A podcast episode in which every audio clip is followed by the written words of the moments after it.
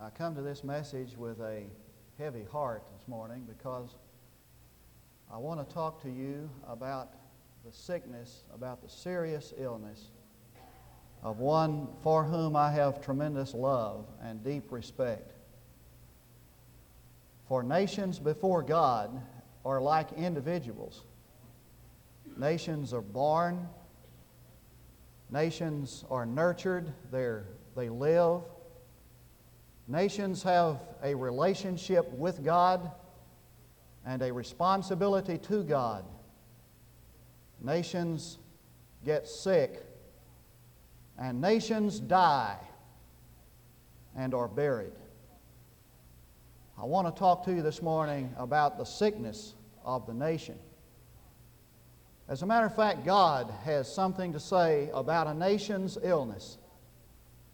The setting of our text takes place just after the temple has been built and dedicated. God has come in flaming glory to dwell his house. It is a place of great sacrifice where the thrice holy God is worshiped, and the dedication is over, and Solomon is in his home, and God comes to him. And God says to Solomon, if something happens in the nation and you see some problems, if you see the symptoms of illness, of sickness, if I send locusts to devour the land, and pestilence, then I have a remedy, I have a cure, if my people, which are called by my name, shall humble themselves and pray and seek my face and turn from their wicked ways, then will I hear from heaven and will forgive their sin and will heal their land. For when a nation gets sick, only God can heal it. When a nation gets sick at heart, He is the only physician available. When a nation gets ill, unless God heals that nation, that nation dies. And so I come this morning with some sadness. I come not only with sadness, I come with some fear.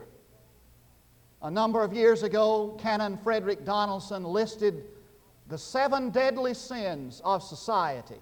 You've heard them many times, you've seen them written. I just want to remind you of them. Policies without principles, wealth without work, pleasure without conscience, knowledge without character, industry without morality, science without humanity, worship without sacrifice. Could it be that the nation experiences a terminal illness? In 1962, a play opened on Broadway that had as its basic theme the disintegration of the basic human relationships. And with its vile language and lewd behavior, and with its betrayal of everything that you and I hold decent, it sought to show the problems of a drug, permissive drug and sex culture. The title of the play was a song sung first by faculty wives. It was later sung by a history professor who sought to defy his wife. Who's afraid of Virginia Woolf? And in the last scene of the play, it was sung again Who's afraid of Virginia Woolf? And the professor's wife cried, I am, George, I am. She was afraid of herself, and she had a right to be, and so am I. I, as a pastor, am somewhat of a student of Bible and of history, not an authority, but a student. I too am afraid of Virginia Woolf. I'm afraid of a culture that has to take a trip to unreality to face its problems. And the drug problem in America is reaching epidemic proportions. I'm afraid of a society where a man has to get drunk or at least has to have a cocktail in his hands to talk to another man intelligently. I'm afraid of a culture that belittles God and morality and puts down the church. I'm afraid of what might be at the end of the road down which America plunges. And I am afraid of the anger of an offended, thrice holy God. I too am afraid of Virginia Woolf. And so I come to talk to you in fear and in sorrow and submit to you that the problems in America, even though it is the greatest nation on earth, the problems in America are symptoms of a terrible illness. I want you to think of them with me, those symptoms. And God said to Solomon, If you begin to see pestilence, and if you begin to see the locusts devour the land, then you know, then you look beyond to the source of the problem and understand that these are symbols of my judgment. I want us to look at some of the symptoms of the illness that, are, that may bring, bring about the death of a nation and the judgment of a holy God. There is in our time political sickness. This has been called the no leader generation, the, an, the era of the anti hero. America in the past, when she's faced a crisis, always has had a strong leader with national conviction and courage to lead us. Where are the Lincolns and the Jeffersons and the Washingtons and the Roosevelts? Strong leadership, theologically and historically, has been God's blessing upon a nation, and weak leadership has been His curse. For example, when Israel was right, she had David. When Israel was wrong, she had Ahab and Jezebel. Where are the heroes with national courage? Someone has suggested that they have been replaced by the weak without conviction, the age of the anti hero. There is domestic sickness in our land. This is the age of the special interest groups. There is division in the land. The rich divided against the poor, and the poor against the rich. The young divided against the old, and the old against the young. Management against labor, and labor against management. Ownership against player, and player against ownership. Black against white, and white against black. I tell you, there is no unity in the body of the land. And where there is unity, it has been because of God's gift of blessing. And where there has been His judgment, there has been disunity and fragmentation. For when the nation turned its back on God and built its tower, He scattered the nation and confused her. And this confusion and this unrest is not only in America, but it is everywhere in our world. While I preach this morning, there is terrible unrest in the nation, in the world. It's like a boiling cauldron of confusion and revolution. In Central America and in South America, we have a minister here this morning from Ecuador. Brother Ben Murray told me last week that he listens on his ham radio to the missionaries. He talks to a friend of mine in Ecuador, or he did for a while, a missionary friend down there, Gerald Doyle. And the rumbling in South America is that the day of the missionaries in Ecuador and in South America is coming quickly to a close. In Mexico and in Cuba, in uh, Africa, there is a cauldron of unrest and revolution. In the Middle East, Last week, you read as I that the, the Khomeini regime is tottering and about to fall. And I have read that political observers are suggesting that part of the unrest in Iran is related to the Marxist revolutionaries who are infiltrating that government. And when she falls, the Soviets will move in and they'll have the rich oil lands of the Middle East in the palm of their hand. And to read the newspaper this morning is to read about the forces of Russia that are arming themselves on the coast of, on the borders of Poland, and that nation is in turmoil and confusion. And out of these seed beds of unrest and revolution, communism flourishes. Domestic sickness in our world.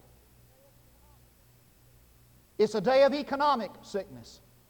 There's not a single one of us here this morning who could not identify with the spiraling cost of living. It's almost impossible for one person in the household to make a living. Runaway inflation and the burdening sense of taxation that is bowing us down.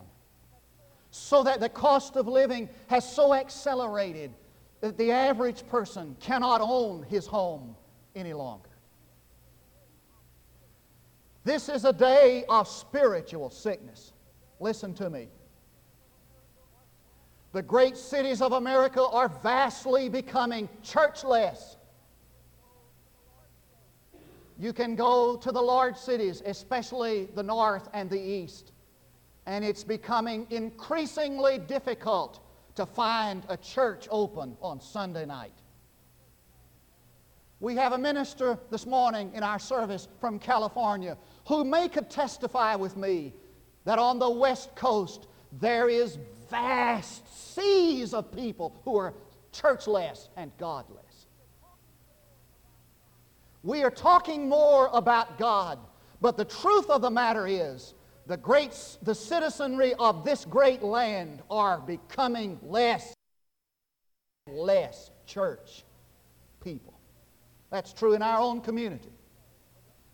Now, you might dispute that, but let me tell you, even though there are more people perhaps coming to First Baptist Church than in two decades here, when you consider the increase of the population of this city, and you look at the people in church on Sunday morning and Sunday night, you will say with me, this community is becoming churchless. We found in our marketplace analysis that two thirds of the people of Bible Belt Durant are not enrolled in Bible study on Sunday morning. Are you? This is becoming an age of the parks and the lakes and the stadium. I want to challenge you this morning. You just count up and write down how many times this past year you went to the lake or to the football stadium or to relatives and friends that was not an emergency of illness or the like. And you contrast or compare that with the number of times you were in God's house. Ours is a nation that has turned its back upon God. We have taken His name and we've made it a byword. And we've taken the church and made it a glorified country club. And we've taken the name of His Son and at best we've made it a curse word.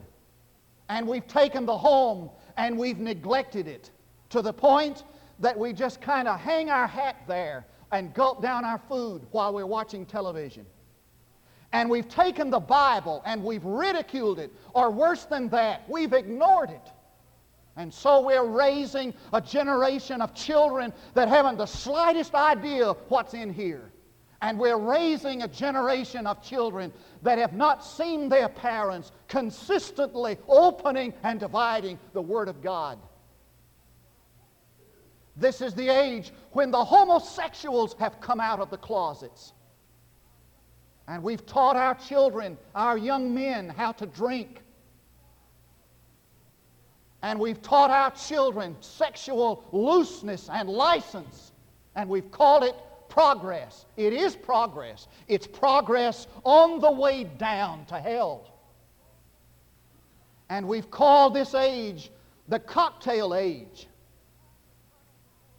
so that anytime you turn on your television and you see a social function in Washington, every man there, or the majority, has a cocktail in his hands. Does it bother you that the decisions of our country are being made by men whose reasons are clouded with drink. I can remember the time, and I'm not too old, when a politician couldn't get elected in this land with such kind of conduct. We are intimidated people. We've lost our national courage and our national conviction, and it's sobering and sombering to hear a Russian exile stand in in the legislative halls of America and say, I fled Russia because I heard of the American dream, and I'm finding in America the same things I'm finding in my own country. Nation is sick. Is there a remedy? Is there a cure? God's Word says there is. But before we can find the remedy and the cure, I think there are some illusions that we need to explode this morning.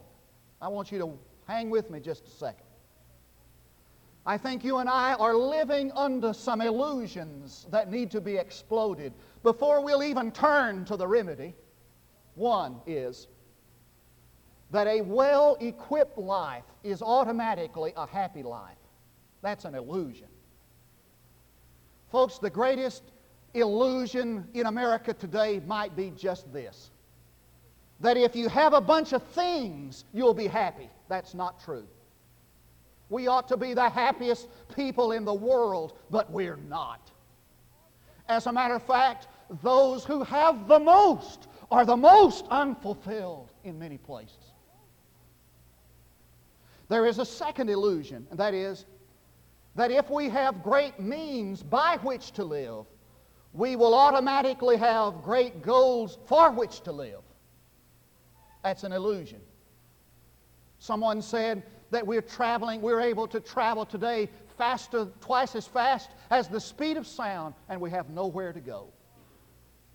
Another said, We are intellectual giants and moral and spiritual pygmies. This is, as the word of Pentecost said, an untoward generation just because we have great means by which to live. We don't have dynamic, eternal purposes for which to live automatically. Third illusion that is, that we'll always be free. I think that sometime we can hear this so much in churches on 4th of July. What did you expect but this? That we'll not always be free, that we just kind of drift into the illusion that we will be always free. No, friend. I want you to imagine with me, I want you just to think with me that there are a lot of freedoms you don't have today that you had last year. I want you to believe this, for it's true that gaining freedom is easier than keeping it. And there is a fourth illusion, and that is this the illusion of the inevitability of progress. There are some of us who believe that progress is perpetuated by the evolutionary process and its cultural application. That is to say, that progress is in the evolutionary scheme and that we're just going to keep on progressing. Folks, there, that is an illusion. For the direction of man since the fall has not been upward but downward and America or your home or your church or your own life is not going to automatically get better. So, what is the symptom and what are the cures? What is the remedy and what are the cures? Number one, right out of the text. Now, the clock on my pulpit is wrong. I have 12.04. It couldn't be that late. Maybe later than I think. What time is it? 11:50. I'll be through at 12. If my people who are called by my name shall humble themselves. Humble themselves. It means to bow your head and bow your heart before God. It means to lay aside our arrogance and our self sufficiency and beat our breast and cry, God, be merciful to me. I'm bankrupt. It means to come to the place and position where a man recognizes that he has nothing.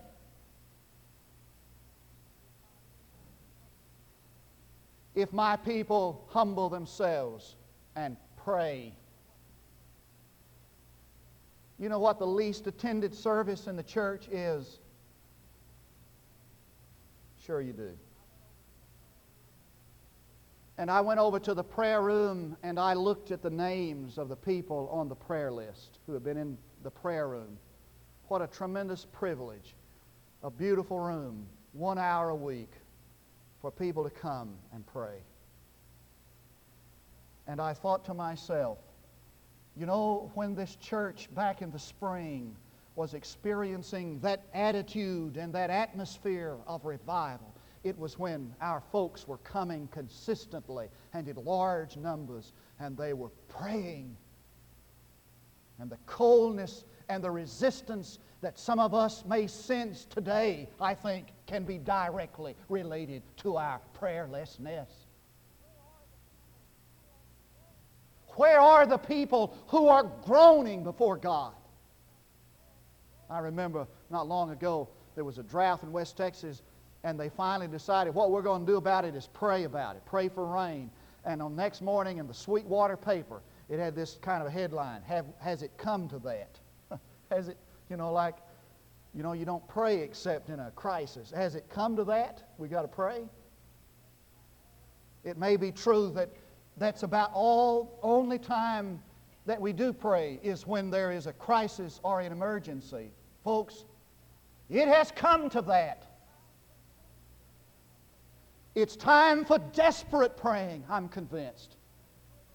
It's time for men and women to go before God and pray that He'll restrain His righteous anger until He gives His nation chance to repent again. It's come to that. And as I say that, I, I'm looking out at faces who are saying to me back, reflecting back to me, oh, sure it is. And I don't think it's going to be that, like we sing about, just a little talk with Jesus makes it right. I don't think just a little talk with Jesus is going to matter. I think it's going to require some agonizing and some groaning before God. Amen? And Some of the time when I hear myself pray, I think about a man who is dying with heart, a, cardi- a cardiac, with a heart attack. And he's dying with that, and he's, and he's constantly reminding the doctor of his ingrown toenail. That's kind of the, some of the kind of the praying we do. Father Aunt Susie Let's Susie and bring her back to church. She got her feelings hurt at the pastor, and we need to pray for her. Folks, let me tell you something. We may be in the position where little prayers, insignificant, silly, petty stuff like that, are a waste of time. That's not going to matter whether Aunt Susie's mad at the preacher or not. If our children are perishing with hunger and if our citizens are burned with fallout. It's not going to matter, that kind of stuff, if we're having to worship in the catacombs and in the darkness. If my people will pray, and if they'll seek my face, folks, you can't seek the face of God if you've turned your back on Him. It means to hunger and thirst after His countenance. It means to believe that his smile of approval is the difference between success or failure. And shall turn from their wicked ways. For America cannot have her freedom and her sin. You and I can't have our blessing from God and our favorite sins. You and I can't expect God to shower down His goodness and guidance upon us if we have in our life that which is a violation of His holiness. Is repentance obsolete? And so Joshua prepared his men to go into Ai to battle. Don't even take the whole army, a couple of thousand will do. And they were soundly defeated. And the reason they were impotent and defeated, the only battle they lost in the land of Canaan, the only one, was because they had violated God's will. And they buried, one man buried treasure in the tent that God said he couldn't keep. One man. You know what that says to me? It says that this church will not be blessed of God as long as there is one of us out of his will. Turn from your ways, he said. That's the solution. Simple as that, but not that simple. When I preached here in view of a call, July the 17th, I believe it was, I said this, and I feel like it should be said now. That in Red China a few years ago, it was against the law to worship. Things are changing now. They had three laws in Red China. One was no two people could meet together and worship.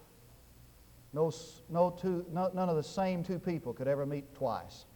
If I met tonight with Tim and worship, I could never meet with Tim and worship again. A second law was that no person could ever meet twice at the same place. If I met to worship tonight at First Baptist Church, I could never meet here again to worship. The third law was that nobody could publicize the place of the worship or promote it. And so the Christians in Red China had contacts. They were these men and women who would secretly plan the place of worship and be sure that no two people had ever met together twice and promote the worship services. The latter was against the law. To be found was to be put to death in the market square. And so the Red Guard was constantly watching out for, the for the contact. The contact was the person who kept up with all this. When they were found, they were put to death. On one occasion, a missionary said that one of the contacts was discovered moving about in the marketplace. Was taken out in the square, set on fire, burned to death. Someone talking to the missionary said, Well, I bet you have a hard time finding somebody who'll be a contact. And the Chinese Christian began to weep and said, They have a waiting list in Red China two years long to be a contact. And when they get together in their worship, they pray, God, give me the privilege of being a contact.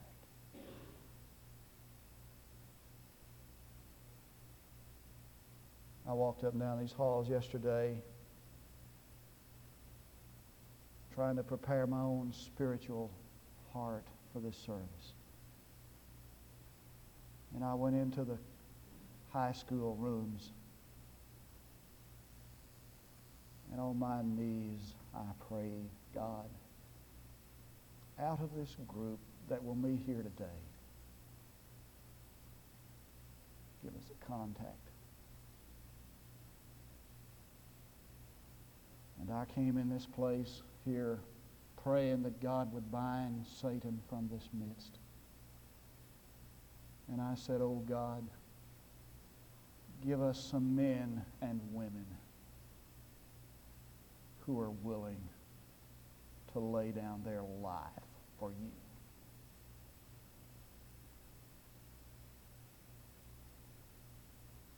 That's my prayer.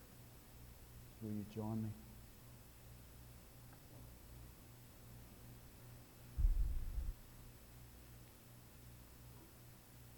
After we've had a moment of prayer, we're going to stand quietly to our feet.